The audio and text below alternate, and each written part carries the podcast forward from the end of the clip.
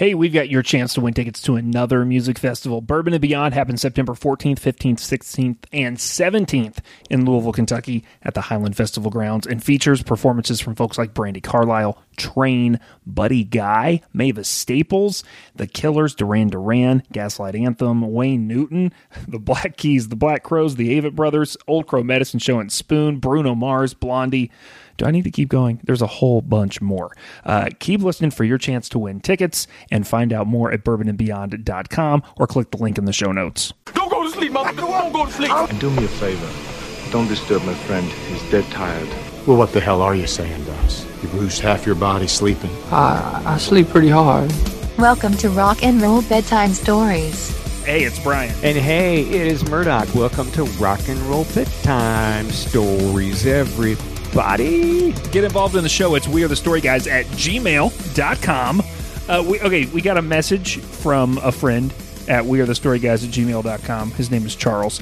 Charles writes the show and says, Hey guys, after one of your recent episodes, I was looking around at benefit concerts on YouTube and I stumbled across a bunch of cool videos from Johnny Cash playing at Folsom Prison and San Quentin. This then led me to see how many other bands have played prisons. I would love to hear an episode on the history, good, bad, and ugly, of rock and roll prison performances. Signed Charles. Cool. Hey, Charles, thanks for going deep into being incarcerated in rock and roll. This is going to be awesome. We Well- got some stuff for you. And and this is a great example of why opening this up to the fans to drive the show is is so valuable because this is a topic for the show I don't think would have occurred to me. Do you I mean would you have thought of this?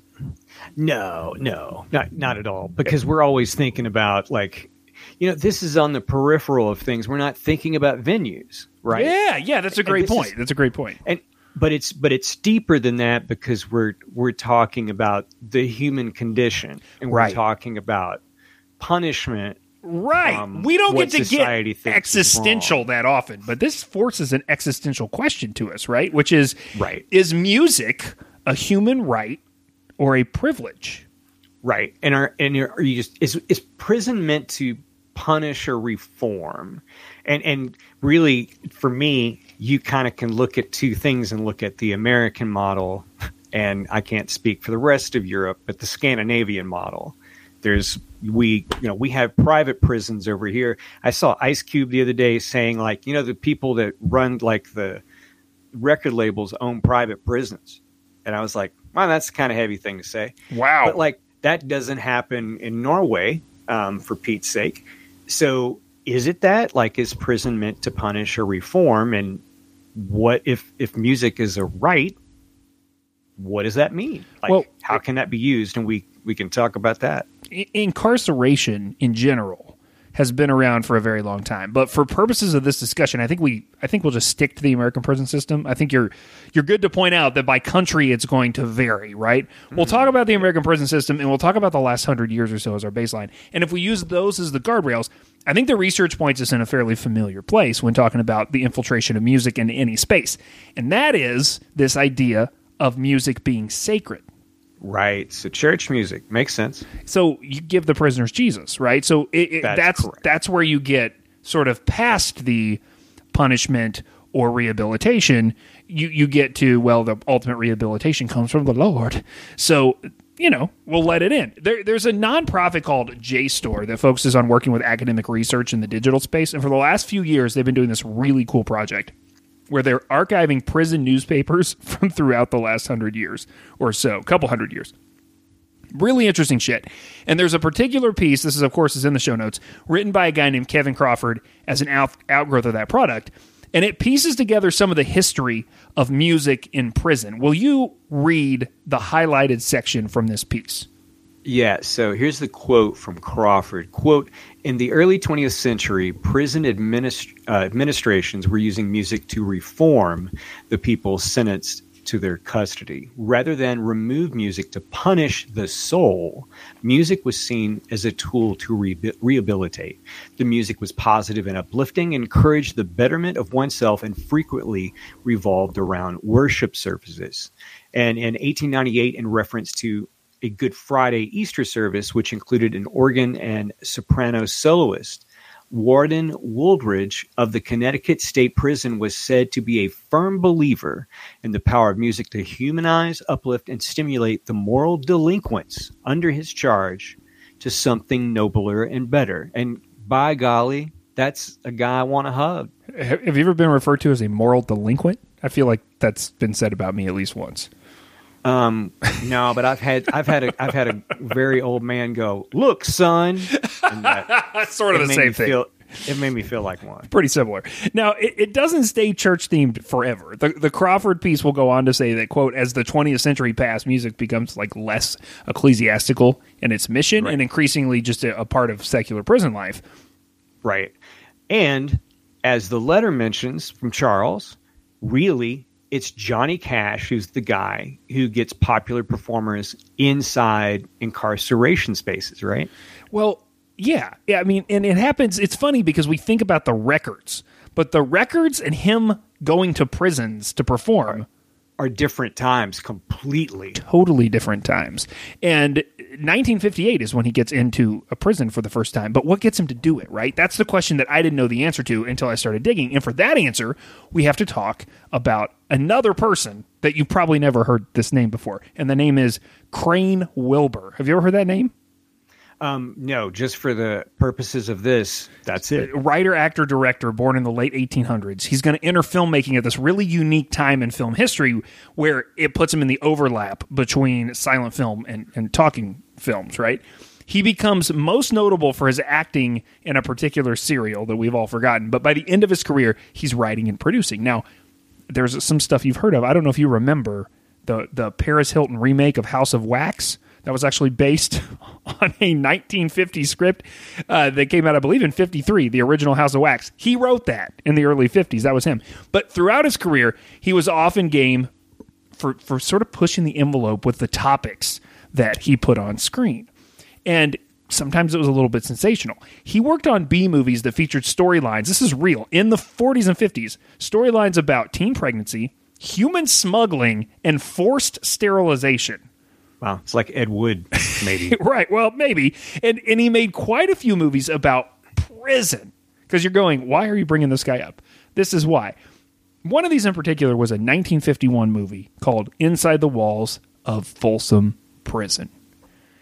And this movie was set in the 1920s, and it struggles with the same question that we've already talked about, right? The one you brought up right out of the gate is prison a place for punishment or for rehabilitation? And guess who sees this movie when he's in the Air Force? Yeah, and that's Johnny Cash, and so he writes a song about it. And have you ever heard the anecdote about how he came up with the um, the line, "I shot a man in, man in Reno just to watch him die"? No, quintessential line though. How- How's Yeah, it come up so- with it? This is why Johnny Cash has a wallet that says "bad motherfucker" on it. He's, he was quoted in saying that quote. This is Johnny Cash, and this is awesome. I sat with my pen in my hand trying to think of the worst reason a person could have for killing another person, and that's what came to mind. That is rock and roll as shit. What a quote, man. Uh, and, and, you know, he isn't a performer yet when he does this, right? He's a dude in the Air Force with a cheap guitar.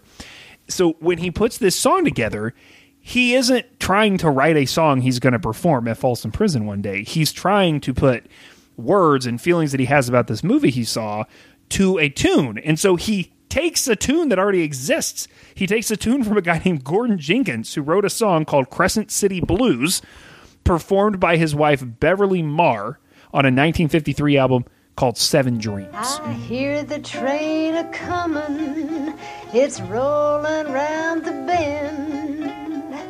And I ain't been kissed, Lord, since I don't know when. The boys in Crescent City don't seem to know I'm here.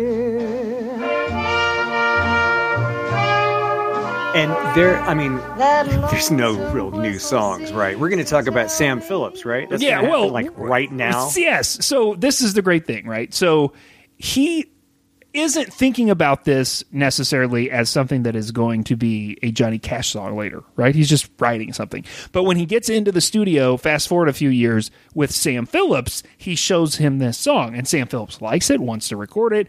And Johnny says, Wait, man, this is not my song, really. This is actually a song called Crescent City Blues. And Phillips tells him, ah, Don't worry about it. It'll be fine. And we don't have to credit it. Nobody's going to come after you for this. Uh, turns out they didn't realize how big this song was going to get. And so uh, Mr. Jenkins definitely comes after Mr. Cash after this hits the big time in the 70s. And I don't know the exact number, but from what I've looked around, it seems like $70,000 in, in 1970s money or so that he has to pay uh, Jenkins off to own this song now because he has like it, it, it is it is that song. He just changed the words. And this is risky business for Sam Phillips. He had a legal run in really early on with Sun. And if you go to the Sun Studio tour in Memphis, they talk about this in the tour and they play both songs. So you hear Hound Dog, you hear Big Mama Thornton, and you hear the answer song, which is You Ain't Nothing But a Bear Cat. And then, I mean, think about, and you know, think about if what would have happened if Sam had went bankrupt. What would have happened to popular music? Anyway, I just Well, want to and there's put that in. there's no Yeah. template at this point for him, right? So like Right. It's not like he has all of this precedence to look back on and say this is how we operate in the music business. He's sort of writing the playbook as he goes. So I don't fault him as much for it, but also listen, if somebody's written a song, don't just straight up let artists steal it. Come up Yeah. with some sort of arrangement. I, I think he kind of did a little of that. But here's the amazing thing, okay? So so Johnny Cash goes to Sun, which you can go to the, the tour and you can go stand on the X where he did this. And he didn't have a drummer for the session, so next time you listen to that song and you hear the snare drum, it's not a snare drum. It's a piece of paper under the guitar string. What? That is Really? 100% the freaking truth. That's uh, that's unbelievable. And it, I mean, here's the thing: it's not even the originality of the song's melody or structure that's going to make it remarkable, right? It doesn't matter that he stole this song because what matters is he changed it from being about Crescent City to being about a prison, and this is n- new territory. People in prison don't get to hear songs about being in prison that often, and he creates this audience sort of by accident. He starts getting letters, he starts getting requests, and then he puts together this opportunity in 1958, just a few years after the song blows, you know, and goes out in, into normal rotation. He goes into a prison for the first time and plays a concert. And like we mentioned earlier, for the timeline for everybody, since most of us, I'm thinking a lot of us weren't born at this time. These so this concert, he's going into prison at 58. The records didn't come out for a whole decade afterwards, and that's when they became like sort of smash, like cultural smashes. But the concerts in prisons actually, like when they start in the 50s, the Statler brothers open up, who were Damn. kind of a gospel group, Yeah. and they went pop country, and they're most kind of known for Flowers on the Wall when Bruce Willis is in Pulp Fiction and he runs over Marcellus yeah, yeah, Wallace yeah, when they're yeah. at the like that's where that comes from. And so on stage, Cash would have June Carter, and initially it was the Tennessee Two. So that was Luther Perkins, who is not even related to Carl Carl Perkins, and I've thought he was my entire life. And W.S. Fluke Holland, who you and I met Oh, on God. our podcast years ago. We just had to plug the countertop that he had to deal with. It was so weird. it was one of the greatest moments of our It was our great. friendship and our podcasting history. Yeah. So they added a bassist named Marshall Grant, and then Carl Perkins, not related to Luther, sat in on guitar. Unbelievable. And the first attempt, the show was at San Quentin. So a lot of people might think that Folsom Prison was the first one, but San Quentin actually was the first Right, one. right, right. right. And it's super important because of who was in that audience and who was a prisoner. A bank Right. robber, a bank robber named Merle. Yeah, and I adore Merle, and the Hag deserves his own episode as He a does- he really does. unbelievable, He really does. unbelievable important fixture in, in country music and being just a badass. But it's all remarkable, and I remember the first time I heard this too. There's this quote. I don't know if you've seen this. It's from 2016, so it's it was very late in in Merle's life, and this is a quote from him. He, he said, "quote I didn't care for his music before that. I thought it was all corny." But he had the crowd right in the palm of his hand. End quote. I mean, Merle always being honest. we've seen the footage. We've heard the songs. It is electric when he walks in these rooms. He connects with these guys. And part of it is there is this outlaw spirit, right? There's a reason they call this period outlaw country. I mean, Merle Haggard was a bank robber. Real stuff. Uh, they're actual outlaws. And, and Johnny's on his way, right? He's he's getting close to becoming an outlaw. And this is probably worth a subsequent episode as well. But in that decade between the performing and the recording, his personal life starts to go completely off the rails. I know a lot of people have probably seen Walk the Line, so you get a little bit of a taste of this. But he starts spending a few nights in incarceration himself. Right. Um, and I mean, there's tons of stuff about it. His his autobiography, by the way, I picked up in, in paperback one time in an airport, and I nailed that thing in that trip. You It's talk about Man so in Black? Yeah, it's just so Yeah. easy to read. Yeah. So he starts a forest fire. He wrecks a car while he's messed up on pills. It's it's. I mean, we shouldn't laugh about this, but like when you put it in a list, it's hard not to laugh at it. Yeah, right. And so he described in there about taking speed, you know, like methamphetamine, well, not methamphetamine, just speed.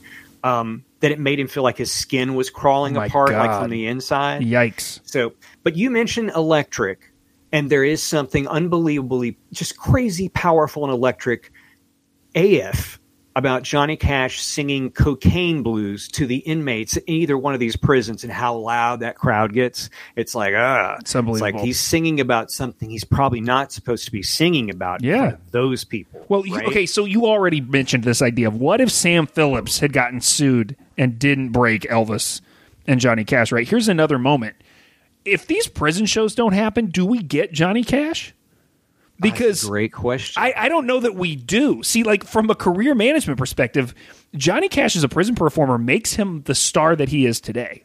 This is one of the most defining things about him, and I think he fades away a little bit like Carl Perkins or even Jerry Lee Lewis, where yeah, they're important, but they're not as Im- they're important from a historical perspective. They don't have a career that lasts all the way until I am then college, literally going out and buying Johnny Cash records because he's playing Trent Reznor songs on an acoustic guitar. You know what I mean? Like this Right. extreme relevance that that he continues. He's not a, a, a casino act, right? Even all the way up to his death, he's putting out pretty vibrant records that people are interested in, and it is attributable to the revitalization of his career around the prison shows.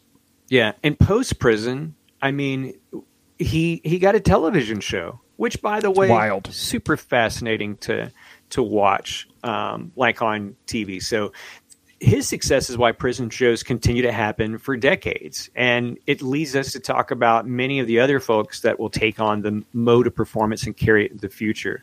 Before we get into the stories of other performers, this is important. Do you know about the Johnny Cash, Glen Sherley story? Uh, fill us in. So the night before the Folsom show, the chaplain at the prison. Oh, this guy. Yeah, he pulls Johnny aside and gives him a recording of a guy who's in Folsom prison for armed robbery. And he's got a song and it's called The Greystone Chapel. And Cash decides to learn it and then sticks it in the set list. So, Holy shit! Can you imagine? Right, right. So it gets captured on the Folsom record, and suddenly Sherley is a known songwriter entity. Eddy Arnold ends up recording one of his songs, Oh my which is God. amazing. And then he gets his own prison concert while he's in prison. and so Cash gets his own imprint, like he's a super indie rocker, like you know, it's like Sonic Youth or whatever. I didn't know. And- I didn't know artists got imprints this early in music history. I really didn't until I read this. And so the story, and I don't know, this is, seems like it could be far fetched, but God, it's great if it's true, is that Johnny Cash meets him at the gates and hands him a recording contract as he's getting released, a la Blues Brothers, Jake Oh my and God, Elwood dude. getting out of. Holy shit! That I mean, what an amazing story. Can you imagine being an inmate who comes in and Johnny Cash starts playing your song, a song that you Yeah. wrote? Unbelievable. Yeah, the the sad the sad part is that um, Sherley can't handle this this new scene, and he he Yeah, gets kicked out of that man. inner circle, and he he dies in obscurity or whatever. But the story is pretty amazing. But the ride he takes is pretty remarkable. So Cash gets the credit for really starting the prison performance trend because of the 68 album. But between his 58 performance and his 68 recording, people are starting to catch on that this this is a thing that you can do, right? And the Rat Pack of all groups get in on this idea of going to prison. Sammy Davis Jr. actually does Folsom before Johnny Cash. I don't know if you do that. Uh, but Frank Sinatra plays a prison and takes Count Basie and his whole goddamn orchestra with him. Oh yeah, it's my favorite story about prison performances, and we'll mention it later. So, do you know though that there is this moment, uh, another sort of sliding doors moment, where it looks like Frank Sinatra is actually going to beat Johnny Cash to the punch. There's plans for a, six, a 1965 Frank Sinatra live from prison record that never ends up seeing the light of day. And what would have happened if he had gotten the jump on Johnny Cash?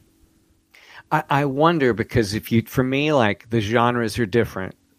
I know, but is there a novelty to what Cash was doing? Was that why people were interested in it? I don't know. I mean, I but there aren't a lot of until those Johnny Cash records in the late '60s. There aren't a lot of prison records. Then that becomes sort of the thing. If you're going to go to prison, you're going to record it. So there's quite a few that we'll talk about that then come after this. But being the first is a big deal, right? I mean, we talk about that in the world of business all the time. Like, be, you got to be the first, and so sometimes you, you, you know, you move quick and you break stuff, so you can be you can be quick on it. Um, I don't know. It's really interesting. So, speaking of others who are going to start playing music inside prisons after Cash makes it to the mainstream, the list is long and legendary, but I'm going to attempt sort of to guide us somewhat sequentially and somewhat by significance. And if we do that, I think the next person we got to talk about is BB King. H- Have you ever seen BB King in concert? In person, once, yes. I've been to BB King's in Memphis, but I have not seen BB King in concert. Yeah, and he so but, but he did a show in '71. It gets Yeah. recorded and becomes the live in Cook County Jail, which has the best name. Have you ever seen the Sing Sing Thanksgiving? You ever seen that? I so it, it, that's the 1972 concert film, right? With BB and Joan Baez, And Joan Baez at Sing Sing, and like, at Joan the- Baez's sister. Yeah, it's it's a it's a great combination because it's totally weird. You know, it's considered to be you know by critics to be BB King's best performance ever, and it's a great compliment to what Johnny Cash was doing. And it really says a lot about BB King. There's this scene in Rattle and Hum where him and the Edge are sitting there talking, and and you get this very naked moment where BB King says he can't play any chords, has no idea how to do them. Really? Uh, and then yeah, yeah, and then he says something like, you know, there's no new songs. Like you know, there's just there's so many songs, and you just have to find the things you want and borrow the things that you want from it, which is a w- amazing thing to hear him say. And I wanted to be like, I want to be in a band with BB King. I don't know how to do anything but play chords. I was going to say, I think we'd make a great compliment. BB, Bryant, and, and Murdoch.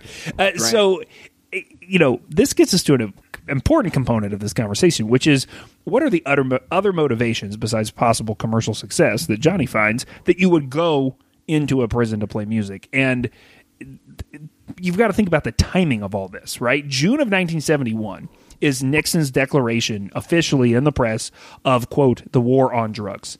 And obviously, we have seen how that has played out in the 50 years since this happened. But even at the beginning, there was some distrust and unrest around what these policies were going to do for black communities. Yeah, and uh, some of you might be familiar with this quote. It's from John er- Ehrlichman. Is that how you say his Yep, last yep, name? yep. Um, it's from '94, so he was a Nixon aide. So uh, this is important. Uh, so, quote: The Nixon campaign in '68 and the Nixon White House after that had two enemies: the anti-war left and black people. You know what I'm saying? We knew we couldn't make it illegal to be against the war or black, but by getting the public to associate the hippies with marijuana and the blacks with heroin and then criminalizing both heavily, we would disrupt those communities. We could arrest their leaders, raid their homes, break up their meetings, and vilify them night after night on the evening news. Did we know we were lying about the drugs? Of course we did, end quote. So if you're a musician, it's up to you to sort of be the counterculture, right? And and now you have this political reason to justify a performance behind bars, and it doesn't hurt if you're able to follow Johnny Cash's template there and also be very commercially successful and reap critical acclaim. I mean, they consider those Johnny Cash records popularly considered to be the best Johnny Cash records. Yeah, and that's I mean it's funny that there's of all the things, it's interesting that that's how his his big payday is is from those things. But when BB King goes on stage at Sing Sing, that gig with with Joan Baez. He says this quote: "I was told some of you dudes don't know anything about blues." So I want to say this to you. I came to swap some with you. I imagine quite a few of you dudes have the blues already. End quote. All right, uh, can we just appreciate the idea of BB King saying "you dudes"? Like I just, yeah, it's, yeah, it sounds fun just to say. I love it. So let's take a minute and return to a band that we have talked about fairly recently on the show, the Grateful Dead. And I, I have a deadhead quiz question for you. Do, do you know who Owsley Bear Stanley is? Yeah, that's the sound guy and the guy who had all the acid. Basically, yeah. Shout out to the Dead, by the way, the Dead and Company. They played their last gig apparently forever in San Francisco real recently. So he was legit one of the largest suppliers of LSD in the world. Right During he the was late the 60s. LS, he was the acid guy. And Bear just also happened to be incarcerated at the Terminal Island Correctional Facility when the Dead showed up to play a free concert for the inmates there, August 4th of 1971. I don't know how that works out, but it did. Bourbon and Beyond this September in Louisville, Kentucky with Bruno Mars, The Killers, Black Keys, Brandi Carlile, plus Duran Duran, Billy Strings, The Black Crowes, The Avett Brothers, Blondie, and so many more. Bourbon and Beyond, September 14th through 17th in Louisville, Kentucky. All passes on sale now at bourbonandbeyond.com. Let's talk about punk rock. You want to talk about the punk rock component of this? Fuck yes, I do. There's there's some of this we have to tell people about. Absolutely. Eh, There is something on paper that seems quite counterintuitive about letting the Sex Pistols or the Cramps play at your prison. That doesn't seem like they would be on the short list for any of this. Yeah, and one of these obviously one of these actually works out much better than the other, and you might be surprised. the Sex Pistols story is legendary. The show is at the uh, Chelmsford top security prison in England, and they have Dave Goodman who did demos with them and was their live sound engineer there, and he's recording it, but he fucks everything up like all their live recordings. like everything they awful. did. Nothing. Everything. I, I feel like if you don't fuck it up, then it's not a Sex Pistol show. Like a non fucked up Sex Pistol show is is fucked up. But in like '96, when they got back together, I was like, "Yeah, this sounds good and is mixed well." But anyway, he screws it up. Ma- Glenn Matlock's bass is not on the recording at all, so he has to go back and dub sounds in anyway, and then it goes overboard and it sounds like crap. Well, I, I guess what can be assumed is that the prison guards are on standby for this because they know what they've gotten themselves into. And so the crowd is actually pretty under control, especially given how typical non incarcerated crowds are for the Sex Pistols. And so I think the audio is sort of tame. So when Dave goes into this audio, he just edits in sound effects of a riot happening. like, Yeah, it's like it's like a kiss, like a Kiss live record where they just add the audience, and he makes a fake Johnny Rotten. He has a Yes. fake Johnny Rotten saying awful things to the audience that he didn't actually say. Yeah, and it's terrible. But there's a, eventually there's there's reissues that have given us the original recordings without Matlock, but the original release it's just kind of an interesting thing, but it is batshit crazy. The Cramp story is much better. Well, they well partly because they play a psychiatric hospital. Now That's correct. I read up on this. Now it is, I believe it still exists, and it's mostly used for criminal psychiatric cases. But at the time, it wasn't heavily criminal. It was mostly psychiatric, and so it was like maybe twenty percent were violent. The rest of them were just in there for different reasons. Vice published this piece back in 2015 by this guy named Phil Barber. And this dude, his whole setup for the piece was I, I mean, I'm sure he pitched Vice to do this. He lived next to the place and he drove by it every day. And he says, I have all these questions and I want to like, I, I just, this is the one thing I know about it, right? It's like us. Like, let me explore the rock and roll bedtime story behind all this. So he goes and takes a site tour in the present day. Let me just read you an excerpt here. Uh, the courtyard is small and probably small if you know its history. And the stage isn't really a stage, it's just an elevated concrete patio that's maybe 10 feet deep and 30 feet wide. And it was here on June 13th, 1978, that the Cramps and the Mutants played a punk show at a mental institution. This was a performance seen by almost no one. About a dozen devoted punkers who drove up with the bands and perhaps 100 or 200 patients, plus a scattering of hospital staff. Now, if you know anything about this, you know about the video. Have you seen this video? Yeah, and I saw it so long ago. It was like a shocking, weird thing as a young person, and then watching it now in the context, it's like, oh, it's int- like Well, it's one wow, of those things where if you just say, I've got this video of this punk band playing in a mental hospital, it like Right. sounds scary, but it's like not really. But what happens is they take this video crew with them. I think they call themselves Target Video, and they have like 20 minutes of just raw video of this show happening. And, but, it, you know, with that said, how did this, like, there's a question here.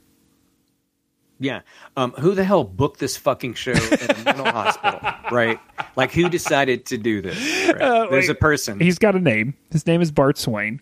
Uh, he's hired as the activities director, and he gets a call from a guy who's big in the punk scene in the Bay Area named Howie Klein. Howie Klein goes on to work in the record industry, so you might know Yeah. that name. Yep. Klein tells him, "I got this new group, and there there's this like electro new wave band that I want to just bring through, and they'll play for free." And you know, Swain, I get the impression is always looking for for something, and he also wants to vary the types of entertainment. I read in passing that at one point he had Van Morrison's daughter perform. I don't know even know what that means.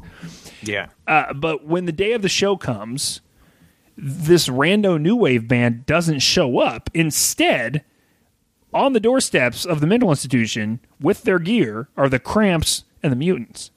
Yes. So, why did this happen? that's the be- that's the best part of this story in Vice is that he asks Howie Klein and Howie Klein doesn't remember. He's like, I don't know. I'm sure I was just going with the flow, adjusting on the fly. And and really, aren't some of the best things that ever happen in life are just freaking accidents?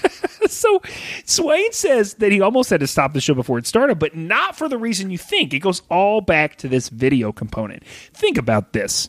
Are you supposed to be running a video camera at a place like that? no, you shouldn't. It's private medical information. and Right. You shouldn't be showing. So he walks out and he freaks out because there's these people video and clearly they're turning the camera not just on the band but on the audience and capturing both sides of the experience. And so he's like ready to stop it, but he realizes he hasn't worked there for very long and his boss is there with him and he's like, ah, this is above my pay grade. So if my boss makes it stop, fine. But otherwise, I'm just going to let it ride. And so that's what he does. Th- this is a quote from the videographer. It was a beautiful, beautiful thing, says Jill Hoffman Kowal of Target Video. What we did for those people was liberating, and they had so much fun. They pretended they were singing, they were jumping on stage. It was a couple hours of total freedom, and they didn't judge the band, and the band didn't judge them. Yeah, and now looking in the rearview mirror, and what Johnny Cash really made famous is something to where imagine being incarcerated. It's humanizing these people. It's really about giving them things that they are they're completely neglected from having. And music really you know obviously you listen to this podcast because you love music and everything about it. It's like it's things that speak to your soul. And that is all involved in here. And if you're incarcerated you need to have that like connection. You probably don't have it. But anyway getting back to the amount of people that Johnny Cash inspired is very lengthy. Like Johnny, John Lee Hooker, Freddie Fender, Fugazi, Well, it- Carlo. Fugazi, Fugazi, right? Let's pause there for a second. Fugazi, incredibly left leaning band. So, not surprising that they would take the prison system on by performing within it. This happens in what, like Christmas of 90, I think is when this happens. And they go in and uh, give this audience that's like not prepared for them. Like, first of all, Fugazi was a pretty confounding band, even if you were a fan. you, know, Right, yes. you know, we've never talked about Fugazi on the show before, but uh, y- you know, they weren't out to be commercial, and so to take a band like that and put them, I mean, this is on the same par with like putting the Cramps on stage, right? Like, you don't, you don't really know exactly what you're going to get, so everybody's just sort of there, but excited that they have a band, and so Fugazi gets to do this, and you do get to see it, I believe and there's a documentary where you get to see part of this performance. But the best thing ever, and Brian mentioned it earlier, which was an album that could have come out before Johnny Cash's and been the record that was first was Frank Sinatra and the Count Basie band performing for 3,000 female inmates at the Lorton Reformatory in 1965. Those were the inmates that Blue Eyes and Count Basie was performing for. And all of this really revolves around the man in black uh, not having a drummer and having that piece of paper underneath the guitar and and trying to think of like the meanest way to kill a guy. You you know there there is one particular show that we didn't talk about that I feel like we have to talk about. Um, no one's going to let you off the hook to not talk about Metallica. Yeah, yeah. I mean, you know, for me it was kind of obvious, and I was like, ah, do we need to talk about this? Like, I found so they shot the Saint Anger video um, at the, at the prison and then they did a show there. And then james made a you know james made us like james is in recovery and made a speech. And he was he was very moved by the experience himself. And his connection to it feels completely different. Like it's to me it's the opposite of johnny cash getting up and singing cocaine blues in front of people. Like there's something that's like rowdy about it. And there's something that really like you wouldn't think that with Metallica there's something healing about it, but that had to be a really important performance for for James Hetfield specifically to play. Um, is San Quentin? Is that right? I think. yeah, no, it was San Quentin. So and this was Yeah. later, right? So this is like 03. and yeah, 2003. so here's a, here's a crazy connection to an old uh, episode though. So we did an episode about ACDC and the Night Stalker way back in the archives. If you've never heard that, right? So at San Quentin at the time is Richard Ramirez, the Night Stalker, but he's on death row and he doesn't get to go to the show because death row inmates. I don't know if this is just San Quentin rule or everybody's rule. Death death row inmates, you you you don't get tickets.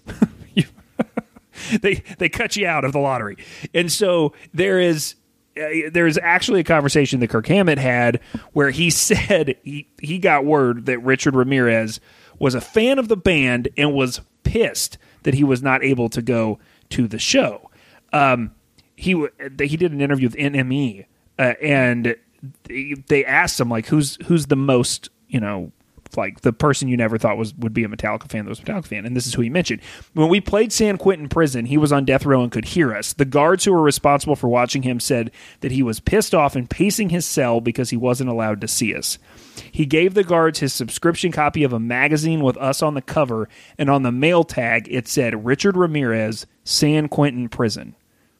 So that's my little token from Richard Ramirez. Not to glorify the guy, he did some horrible crimes. Yeah, yeah. He's a monster, but also he likes my band. Well, yeah. But all I can think about is uh, "Luck Be a Lady Tonight" with three thousand female inmates in stripes watching Sinatra, like real slender, great-looking Sinatra in the '60s. That's what I think. Uh, About. I mean, it is it is funny, and the idea of taking that many musicians and to do anything is funny. Uh, oh yeah, the Count Basie Orchestra for sure. Charles, thank you for this letter. if you want to get involved in the show, if you have a question to ask us like Charles did, it's easy. You can just send us a note at wearethestoryguys at gmail.com. You can check out uh, everything else we got going on at wearethestoryguys.com. And Facebook, look up The Story Guys. Instagram, look up Rock and Roll Bedtime Stories. And Patreon, that's a place where you get extra content stuff maybe that we cut from the shows. And remember, this is all retroactive.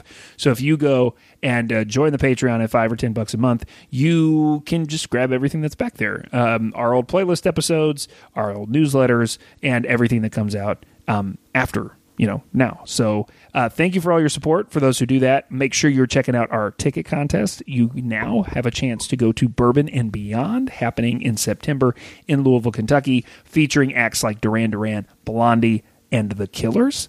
And we've got tickets for you, so go sign up for that. Find those links in the show notes. And whew, after all that, Murdoch, Yeah. what should people keep doing? Stay out of jail and keep telling stories.